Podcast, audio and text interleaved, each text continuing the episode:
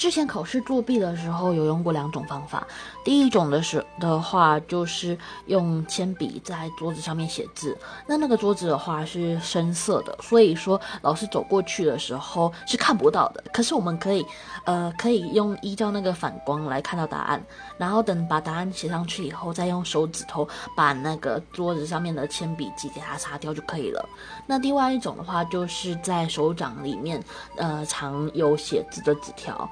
而那个纸条要特别选过，不要选白色的，因为白色的太明显了。要选就选那一种，呃，零食袋里面，呃，不是有些用纸盒包装的嘛，就把那个纸盒的内层给它拔下来，用，然后剪小块，就用那个纸去写，就比较不容易不会被发现。